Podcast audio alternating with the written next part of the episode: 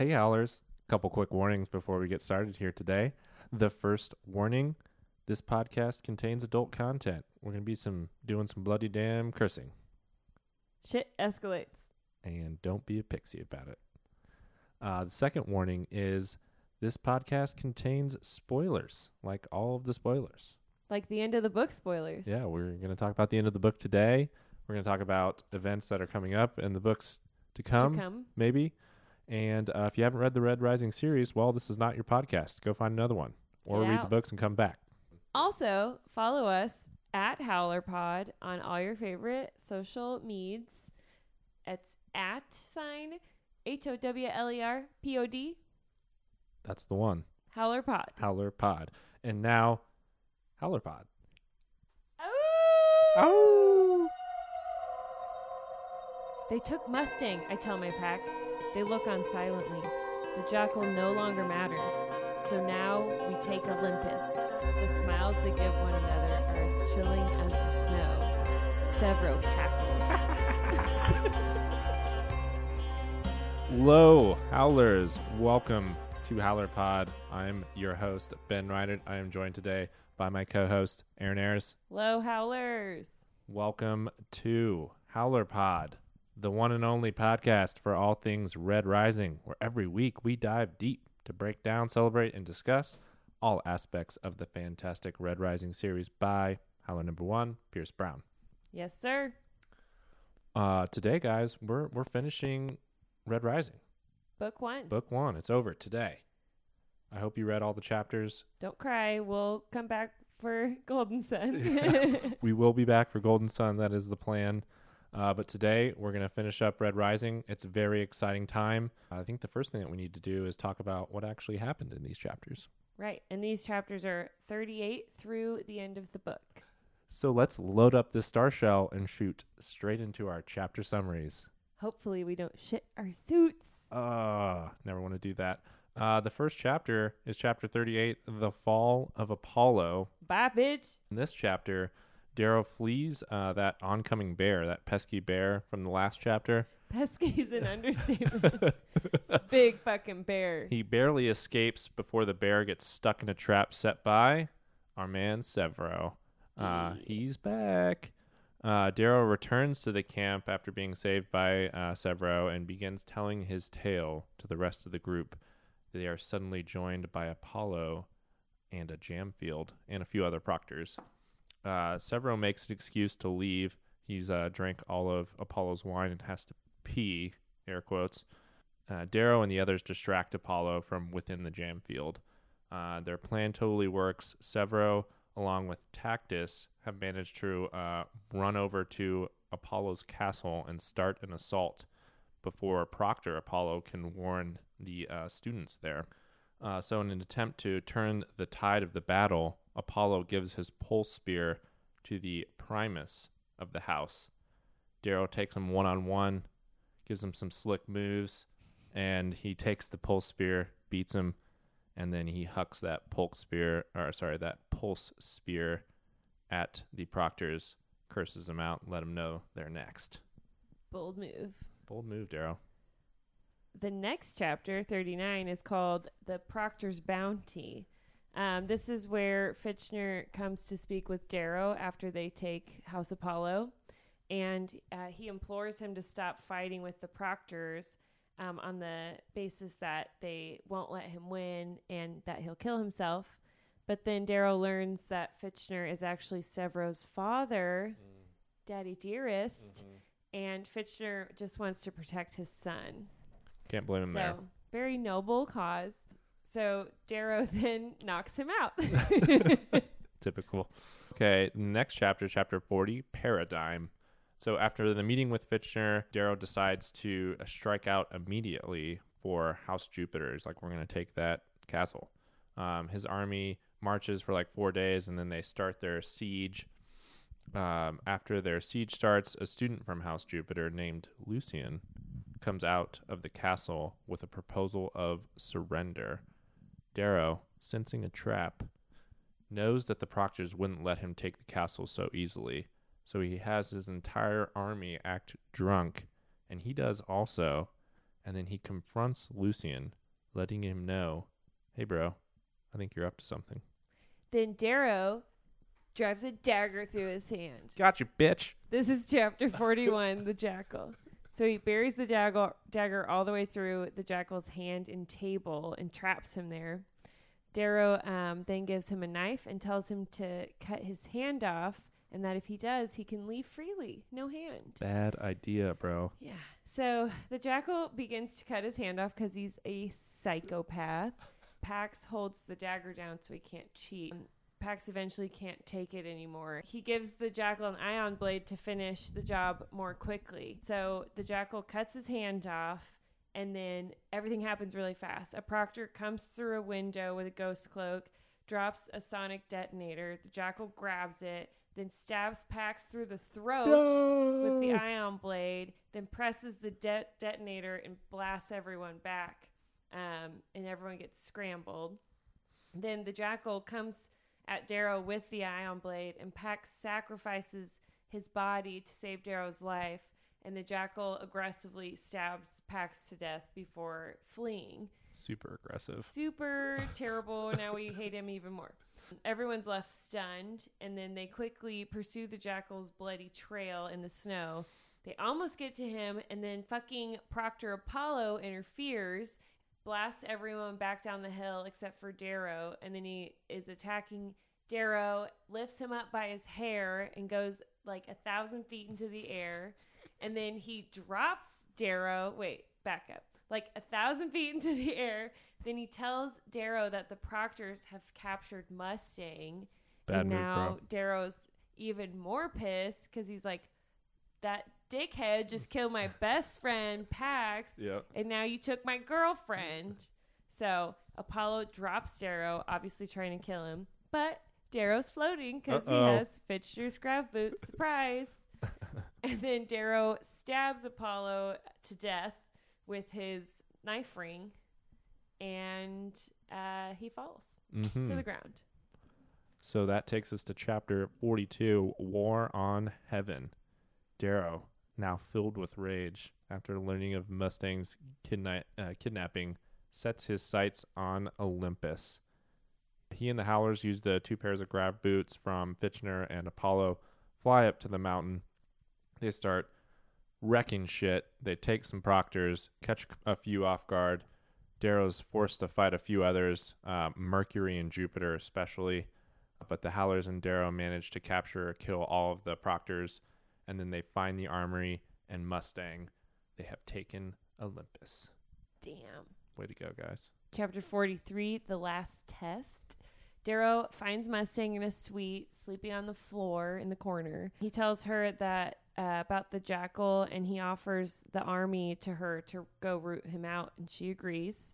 Before she leaves, they share a passionate kiss. Uh oh. Uh oh, first kiss. Fitchner then is brought up from the dungeons. He tells Darrow after Mustang has left that Mustang and the Jackal are twins. Shit. What the hell, Mustang? Yeah, that would have Tidbit been. you could have told someone. Could have known that. So Darrow freaks out, and Darrow and the Howlers rush from Olympus to prepare for a war with Mustang and the Jackal, the Augustus twins. Mm-hmm. They go to Castle Mars first to claim the standard. Cassius uh, hands the standard and Primus over to Darrow, and Cassius then spits in Darrow's face and swears a blood feud on him, pretty which means stuff. if they ever meet, they have to duel and one has to die. Mm-hmm. And that takes us to the last chapter, chapter 44 Rise. Darrow thinks at this point Mustang is going to betray him for her brother. So he's preparing his army and Olympus for battle. He's getting everybody into place. He's like, you go there, I'm going to go here. To Darrow's surprise, Mustang returns with her brother bound and gagged And naked. and presents him as a prize. Darrow has won. He wins. Pretty easy in the end. Yeah. Thanks, Mustang. Yeah, thanks, Mustang. Uh, then Sevro edits together the footage to tell the story they want to all the drafters and people watching what's going on. Sevro tells Darrow that he edited out what Darrow said to Apollo, leaving Darrow to wonder if he heard the bloody damn that he screamed at Apollo. Apollo certainly heard it. Yep, I think Sevro did too. So as the drafters and the noble houses arrive, now that the game is over, uh, everyone wants their shot to to recruit Darrow. He's the he's the belle of the ball, but one guy in particular comes up. He pulls Darrow aside, Arch Governor Augustus, and uh, Darrow tells him, "Hey man, I'm not going to say I'm not going to tell everybody that you're cheating for your son." And Arch Governor's like, "Okay, cool. You want to be a lancer?" And Darrow's like, "Sure." And that's the end of the book. In so few words. uh, and uh, Augustus says, "Rise, my son. Rise. Rise, rise, my son. Rise." Yeah, it was, it was exactly I like pictured him being like old. Okay, so that was a lot of plot. Holy shit! I think the theme for the chapters is What is the theme for this week, Aaron? momentum. Escalation. Lots of bloody damn shit happens. That's the theme. Yeah, one thing after another. Basically, uh, we thought this week was kind of just like an escalation of events, one after another, that leads Darrow to um, his final choice to join House Augustus. Like he, every de- single decision he makes throughout these chapters builds on itself. Like an avalanche Mm-hmm. of action. Have you ever seen? Do you remember those uh, cartoons back in the day when like Goofy was skiing, and there would be a small snowball at the top of the mountain, Yes. and then it would start rolling downhill, and it would become a huge snowball, and then it would just like That's destroy how everything av- in its path. Avalanches happen. Yeah, They, this is they're just snowballs. this is Darrow today. He's the snowball Darrow's a giant snowball. in a Goofy cartoon. Yeah, that's him. That's. I'm sure that was the image Pierce was going for. Giant goofy snowball. Thinking about these, like reading these chapters back, I totally forgot how fast the end of this book goes. Like it gets me every single time. Right. Oh, and we both were just talking about this.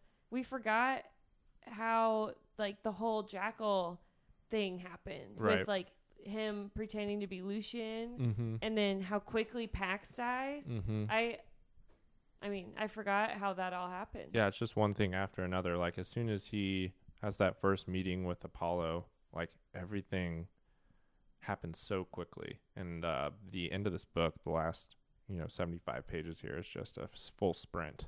Right. It's amazing. Um, so this week we're going to kind of talk about our theme of momentum uh, in a series of moments instead of quotes. Like usually we have quotes that kind of help us out with the theme. This week we're going to talk about specific moments from the chapters where Darrow made a decision, and then that decision leads to the next decision, and it just keeps. We're basically going itself. to also gain momentum, right. such as Darrow just did. Yeah. So we think that the the first basic step in this Escalation Yeah. point. So think about think about things as like a ladder. This is like the first rung on our ladder. Or like Augustus, rise, my son, rise, You're really good at saying that extremely creepily. rise, my son, rise. so you have to kind of like shake your whole body when you do it. it really does work well. Rise. so we, yeah, we're gonna rise up when you live on your knees. I'm sorry, I was trying to do a. That's for our Hamilton podcast. a Hamilton again. I think I've already done that once. What's the Greatest Showman one? I don't. I haven't seen that one. Oh, this is me. That song. Oh, okay. That's Darrow in these chapters. yeah. He's definitely like you can't hold him down. What would a Red Rising musical look like? It would look like uh, Hamilton and The Greatest Showman put together because that's how what I would do. The dance number in this section of the book would be incredible. Oh, they they could do the dance with the razors, Yeah, for sure. and Darrow can just like bowl through them all. Maybe instead of a TV series, we just need to get a Broadway musical going. Let's do it. Okay, that's next. We'll, we could actually make some money out of it. we'll, this. we'll finish the podcast for podcast first, and then we'll do the then Broadway we'll musical. make a musical. All right. Yeah. So the first escalation point, as you were saying, is Uh, this is when Darrow he has everyone take off their rings, and he's like got his crew around, and he's saying, "Guys, this is what's really going on." hmm this is when he lets everyone in on the secret of all the proctor interference. Yep. So at that point, they all have a choice. Like it's basically turned from a game between the students into a game of Darrow's army versus the proctors And Augustus. and Augustus. Yeah, Is really behind the he's proctors pulling the strings. Yeah, The second step is really Apollo coming to Darrow's army Mhm. and threatening them kind of as a group. right. And that's when they're kind of, They use that as a distraction to start their Well, yeah, assault on House Apollo. that's the other uh, escalation point. But also, now Darrow's army sees that Darrow's telling the truth for one, if they Mhm. didn't fully believe him. And they're pissed off that Apollo has the gall to come, like, threaten them to their faces, Right. like, openly cheating. It binds uh, Darrow's group together at that point against the proctors. They they all kind of like taunt Apollo to his face. Right. After they've tricked him, yeah, they start taunting him again, and then the the next step after that is once they've taken House Apollo, they're openly challenging the proctors. Like Darrow's cursing at them. He's saying, "Jupiter, you're next." hmm Uh, he calls them dog shit. He throws a spear at them. Like it's he it's pretty has serious. no respect. right. He does not respect his elders. So that's a that's a pretty big step from you know defying what the proctors want him to do to openly challenging them straight up. Like these people, as Fitchner says, they will kill you, son. yeah. That's a and so that's Oh, he uh, him Boyo. boyo. Yeah. Or lad. Let's just agree you're not going to call me lad. and so the next decision that Darrow makes at this point is during that conversation with Fitchner, he kind of grabs him, gives him a couple elbows to the face, kind of. and Fully then knocks him out. yeah, takes his grav boots and decides to attack House Jupiter. Yeah, and I think Darrow attacking Fitchner, his own proctor, that's when he really dives in both feet. Yeah, there's like, no going back. you know, you can't like Fitchner could technically have repercussions on Darrow if Mhm. if he was, you know, allowed to leave it all before Darrow takes Olympus. He's also a person that can technically help Darrow, you know, but he's not really helping Darrow. So Darrow takes takes advantage of it. and takes that into his own hands. You know, Mhm. takes the responsibility of um, fighting the proctors on himself. Great. Mm-hmm. Do you want to take the it. next one? So then, next step after that, more escalation. Our uh, snowball's getting bigger. Big, bigger snowball, and that maybe medium sized now. This is a medium-sized snowball. Just Goofy's head and uh, arms are sticking out. Yeah, there's still. still some limbs outside of it. So he meets. The I love this analogy, by the way. um, next up, he meets the jackal. Jackal kills Pax, and then the proctors help the jackal escape. So this is again another step where they Mhm. are turning their backs on Darrow and helping the jackal, further cementing Darrow's idea of kicking the shit out of everybody. Yeah, like fuck these proctors. My my friend's dead now. Right. And if if like at one point proctors would actually like stand up to Mhm. Augustus and the jackal, then Darrow wouldn't have to kick the shit out of him. Right. And as they're chasing the the jackal, he's gotten away. He's he's um, getting helped by the proctors. As they're chasing him, Apollo steps in, stops the howlers, takes Darrow, like we had talked about, flies him up in the air, and at that point tells him that they have Mustang. Which not a good idea. No, because this is like now our snowball is knocking over a building because this is Darrow's breaking point. Like, and we all know Darrow blacks out a little yeah, and just starts killing everybody. the things have escalated to the point where there is absolutely no going back because Darrow kills Apollo. Right. And Darrow even says, like, I wasn't planning on killing him, but they took Mustang, so bye. They gonna get it. so he stabs him multiple times in the eyeball. Yeah, he loses himself in this moment too because, like, he says "bloody damn," he just can't. He can't he control it. out. Right. So yeah, then Apollo falls, and all the howlers see what he's done, Mm-hmm. and they're all in. Darrow says, "We're taking Olympus." Yep. And uh, I really think all this escalation and Darrow's ability to keep fighting and take Olympus and everything really is only because his howlers are so fully following him. Yeah, they like they believe don't in him even immediately. question it. Mm-hmm. They're like excited. Mm-hmm. So Yeah, that's they talk about that in one of the chapters. They talk uh, Mustang talks to him about that how uh, the followers in his group or his soldiers in his army they think he's like a conqueror of the, the old times, you know, like Alexander the Great or something like that, and they'll Mhm. follow him to the ends of the of the world, basically. Into the game at least. Yeah. Uh, and at this point, like our the momentum that's been building throughout these chapters, that has reached just full bore. Like we are wide open, flying Can't- down. Can't see Goofy. yeah, Goofy's gone. The town is being crushed by an avalanche at this point. Right. And the interesting thing is, um, right when the game's over, the, it all kind of stops. Right, Darrow's just riding it all out. He's riding it out like he's kind of like surfing on top of it, and then it all stops and it quiets. It's the calm after the storm. Right. And then, uh, so yeah, he takes Olympus. He captures the Proctors. There's really no going back after. I mean, after attacking Olympus, you can't stop this train. It is going down the tracks. There's so many fucking metaphors going on right now.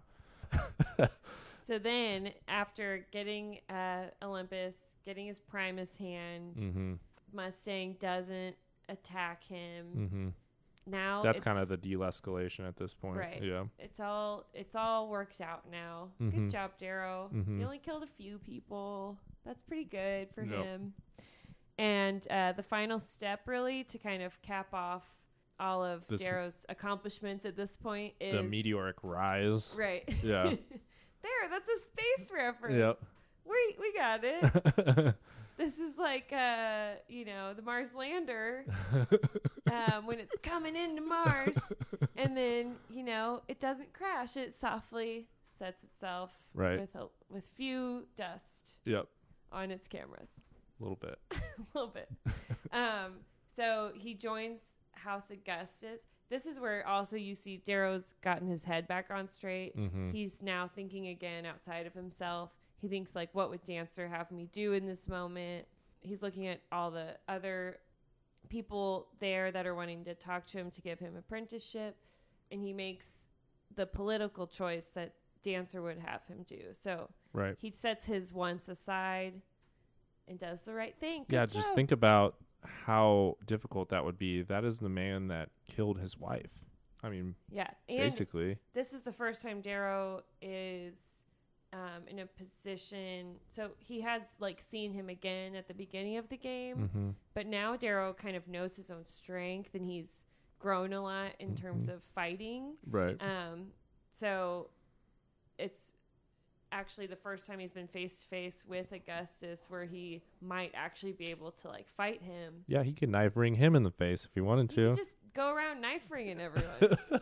they might but catch his trick after a while. well, his ultimate goal would be over at that point. Like he could never achieve living for more like Eo wanted him to. Right. And no one would want him as an apprentice if Mhm. they were like, oh, he's just going to kill everybody, Right.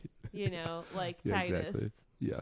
Yeah, so I mean this that is the last step in Darrow's after all this momentum has built up, he's able to stop, find himself again, and then realize what his true purpose is. And that's to, you know, live for more, live for the the rebellion that he's trying to make happen. Maybe suck up a little to people he hates. I can imagine that that would just be an incredibly tough moment.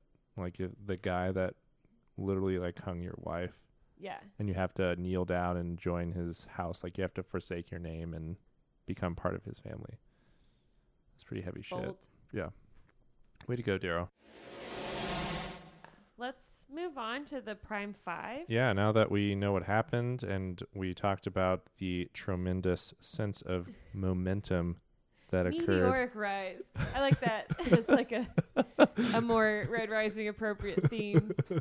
that occurred during those chapters. Now it's time for the Prime Five, which is five of our favorite insights and observations from this week's chapters. Sure is. Do you want to go first? Sure. One of our favorite ones, and we'll start this week with this, was Mustang and Darrow's interactions again. We're Gotta just, love the love. Yeah.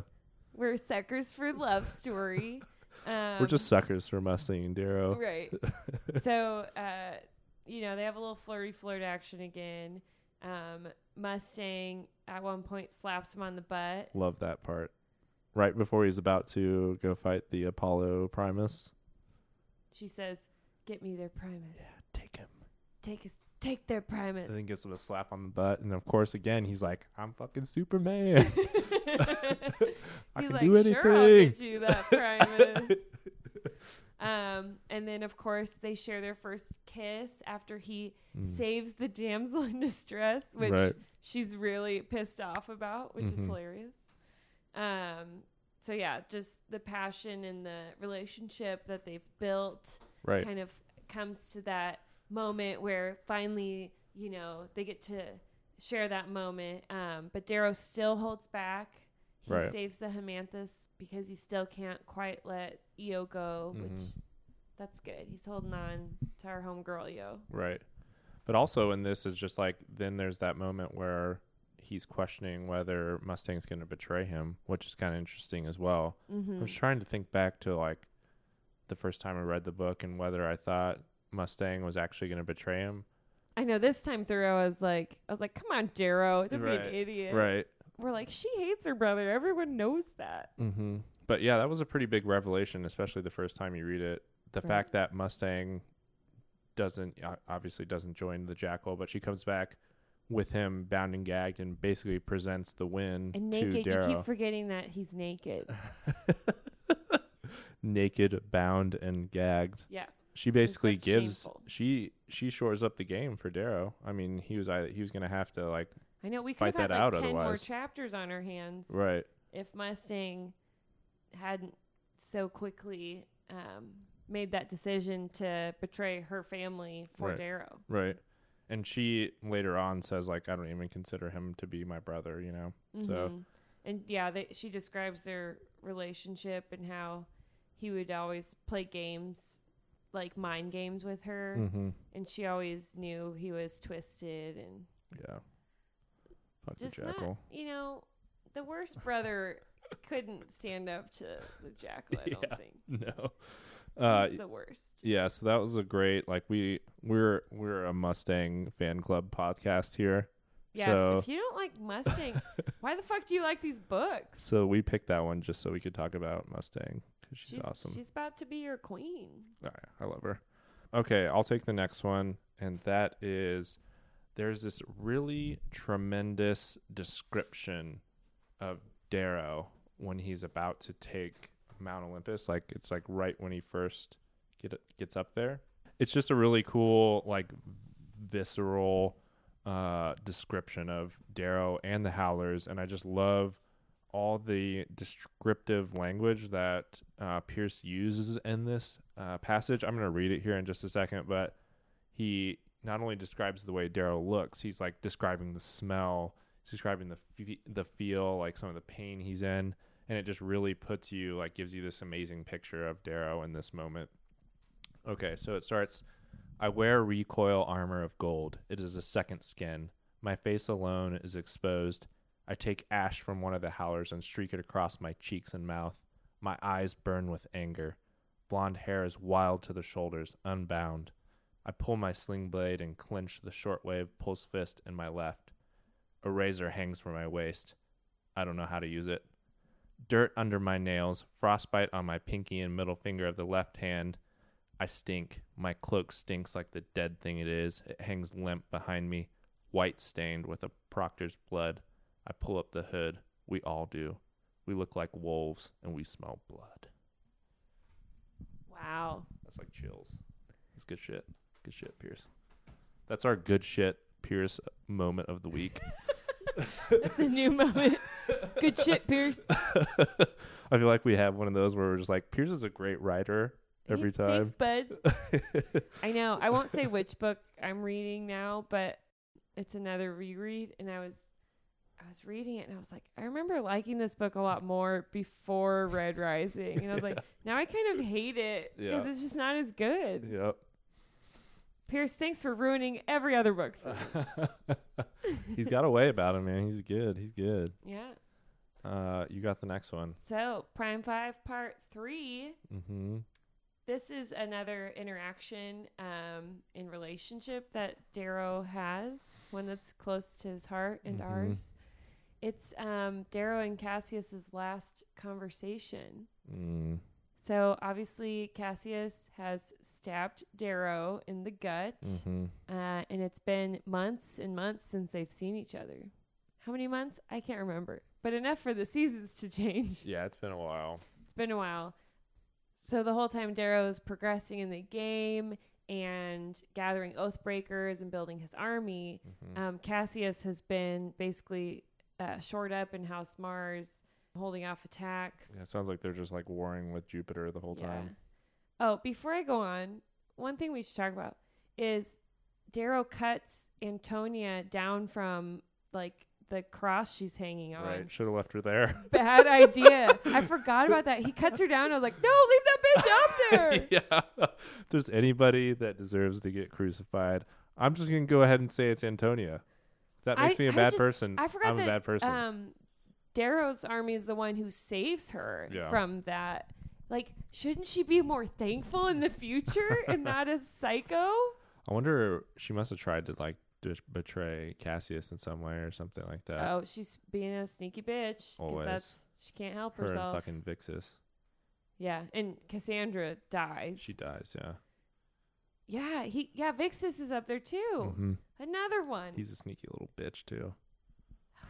Anyways, bad. That was that was such a quick little moment when Right. you're like, bad decision. Don't do it. I know. Okay. And also like Roque's back at that point too. I was like, oh shit. Oh hey Roque. Yeah. Yeah. So back to Cassius. Cassius. hmm This is like a big moment where we kind of hear Darrow's inner thoughts about like even though Cassius betrayed him, he still loves him and wants wants uh, Cassius to forgive him. Yeah, I feel sorry too for him. You can see like the see decisions broken. yeah, that he made are really hmm weighed on him. and he's and Roque even says that um to not to kill him because he's all torn up from what he did to Darrow, hmm and um I'm sure he's extra torn up because he he thinks that Darrow deserved it, hmm but then he still feels the guilt of betraying his closest friend, you know. So um Yeah, that's a really complicated matter right there. real complicated. So at at one moment you're like, oh maybe they'll make up. No, Cassius rips a scab off, That's so sucks gross. the blood from it, and spits in Darrow's face. I was like, gross, Cassius, unnecessary. Like, ugh. rips the scab off. This is a huge setup for Golden Son right here. It I mean, is. because that for is stomping on tables. yeah. I mean, that is probably this sets up my like favorite part of of the books Mm-hmm. of any of the books is that fight between. What Darrow- does Darrow yell at him across the room on the table? I don't know. He basically just like calls him a pussy and Yeah. his entire family. You're like, in front of everybody. Yeah, dude, it gets so intense. I like. I might want to do just an entire podcast on just that one On chapter. just yeah, on just that one phrase. I get so pumped up when I read that. I don't know why. Yep. So that's the the setup and kind of like closing the book for now on their friendship. Right, not gonna happen. They're never really friends again. I mean, technically, I they're like they are because Cassius um fake kills Sevro and everything. right. I think like he goes along with that stuff, and but I don't think that Cassius ever sees Darrow like as a friend ever again. Definitely not as a brother, anyway. You know, like the way they were. I think that he does. Well, maybe in uh, you know Dark Dark Age, Age, yeah. or the book after that, we'll know. figure something uh, out. Cassius might not be floating around anymore. I do feel like Cassius is going to come back and do something for Darrow. Can't trick me again after that Sevro stuff. No, he but dead. I think he's going to come back and like ultimately help Darrow in some way, like either by sacrificing his own life or something like that to get Darrow back on track Hmm. because Darrow's fucked up right now. Anyways, That's our yeah. Sorry, that diverged big time. Dark Age I think won't be that happy. I think it'll just be dark. It's gonna be pretty I think it's gonna Yeah. get worse. Uh, okay, moving on to the next one in the Prime Five. That was a great discussion on Darrow and Cassius. Uh, this was an observation that I had while reading um, these chapters. It was uh, the moment when the jackal is knifed to the table. I guess is how you would put that. he's, He's stuck, to the table. yeah, and he's like uh, looking around. He's he's looking at all the howlers. He's like, if any one of you kills Darrow right now, you know, I'll give you whatever you want. Basically, my daddy will give you whatever you want. One howler in particular responds to this or seems kind of intrigued by it, and that is Thistle. And as we know later on, Thistle actually betrays the howlers, leaves the howlers, and becomes a bone rider. So I just thought that was an interesting moment where she like she has the thought like maybe I should betray in this moment, but then Sevro's like pulls out his knives and he's like, nah, nobody move. And uh, Thistle He doesn't do "Not anything, obviously. So simple. Yeah, it says Thistle doesn't move, Right. but yeah, she does eventually. But it seems like she has like a him. thought right there, which is interesting just because later on she well, does she's like, "What up- do you mean, Yeah. toadstool?" She kind of mm-hmm. is like, "What do you? Why are you calling us a toadstool?" Mhm. But it just seems like maybe she's thinking about taking his offer and then eventually does. So I thought that was interesting. He uh, Severus says, "You simply need to kill Big Nasty Reaper here." Is that what the jackal says? the jackal Yeah, calls yeah, yeah. Big Nasty Reaper. Big nasty reaper. Yeah. I also like when the jackal says, um, "I don't speak statue." I like when they introduce each other to like they're introducing themselves to each other, and uh, the jackal's like, "You have a way better nickname than I do." no, yeah, he's like, "I I'll put an apple in Lilath's mouth because she's the one that came up with my stupid name." Yep. All right, let's do this last prime five. All right. This is Pour uh, one out for your homeboy. yeah, this is just a full on shout out Pax Love Fest right now. Yep. We want to remember Pax. Yep. Um, and we also want to remember his sacrifice for Darrow and unknowingly his sacrifice for all the low colors that Darrow eventually frees. True. Good point. Yeah, you don't even think about that. We always think about this is the moment when Pax dies, but it's actually the moment he saves Darrow's life, Mm-hmm. Yeah. which is kind of cool. So I forgot how terrible he dies. So oh, it's bad. Thanks, Jackal. yeah. I this is one where you're not um, reading it like crying. You're reading it like horrified. You're like, what the fuck is happening? you know? And he's just such a sweet soul. He dies with a little smile, on, his, Smile face face. because he knows he's protecting Darrow, loves him so much.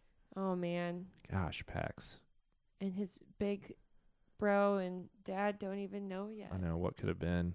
There was also a really cool moment I thought earlier in the chapters where Apollo's talking to them in that jam field and the Sevro campfire. Yeah, and Sevro's run off and then Apollo eventually figures out like, oh shit, they're attacking Oh yeah, they uh, the released castle. the jam field and they can Yeah. hear screams. Yeah. And then Pax just starts going, uh oh, uh oh. He like starts thumping his chest at Apollo. And just gave me the funniest mental image of like Pax just taunting. Being like a giant baby. yeah. Yeah, that was good. Hopefully, he is now um, in the veil with large obsidian. They don't even believe in afterlife though. Only the Reds do, I think. Right. Yeah. So Thanks, Pax, for saving our poor Pax. our hero, but uh, you know the Jack would have just stabbed himself in the I throat. know that that goes back to that story that anybody could have been pulled out of that hat, Right? and Pax was the one. Do you want to retell that story? No, I don't. Okay, everyone remembers. Yeah, I think they've heard it before, but it's just like, Pierce pulls the name out of a hat. yep. So we just wanted to take our last Prime Five spot to just cheers to Pax, and uh, pour one out for our homie. We'll never see him again, but we will always remember him. We Pax. We have great. Ow, Telemanus. We have great memories of him. and we still get his family, so that's good. That's true. We like the Telemonsters. Yeah. now that we've finished our Prime 5, it's time to name our Primus of the week and also our known as. Arch Primus of the entire book, pretty much, right? Guess who our arch Primus is? This is this is, this is a tough one. Uh, it's Darrow.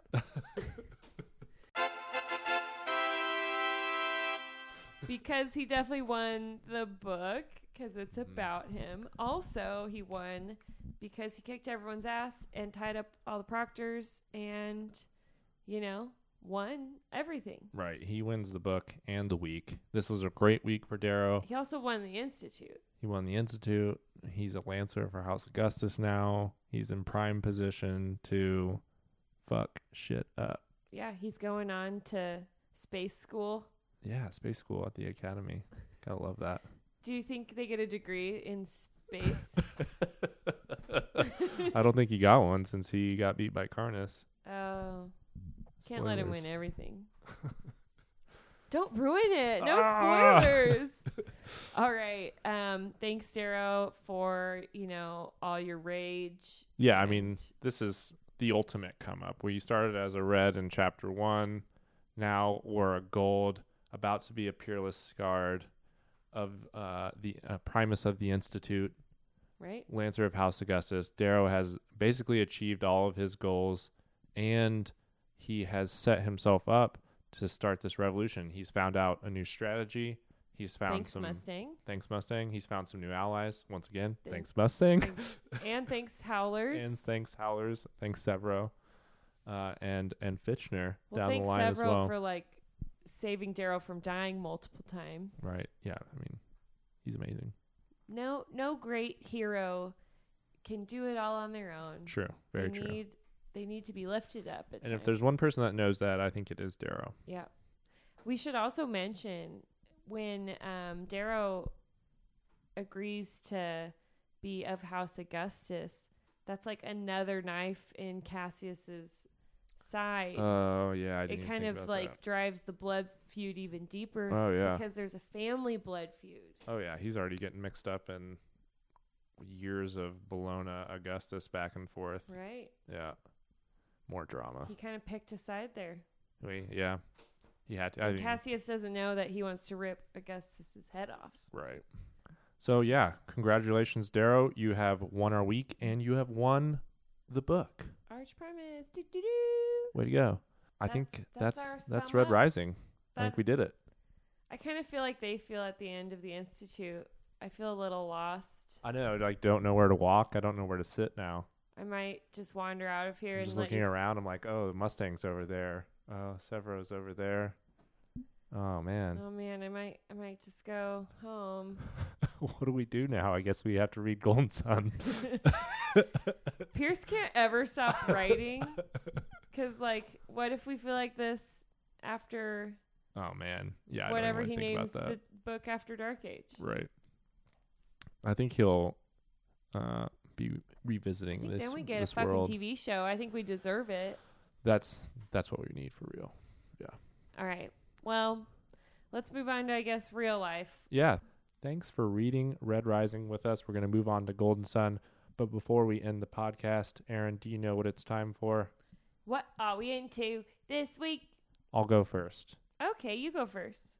This week, I am into a uh, writer, screenwriter named William Goldman. He actually passed away just recently, but he's an amazing writer. Uh, he's written a lot of movies and books, uh, most famously known for writing The Princess Bride.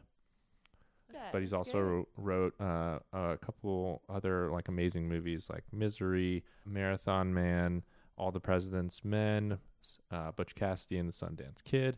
Anyway, he's a great screenwriter. So my suggestion is to go out watch one of his movies. I just watched uh, Maverick, and I'm currently reading a book of his called Adventures in Screenwriting. It's about um, Hollywood and the way the business works and being a screenwriter.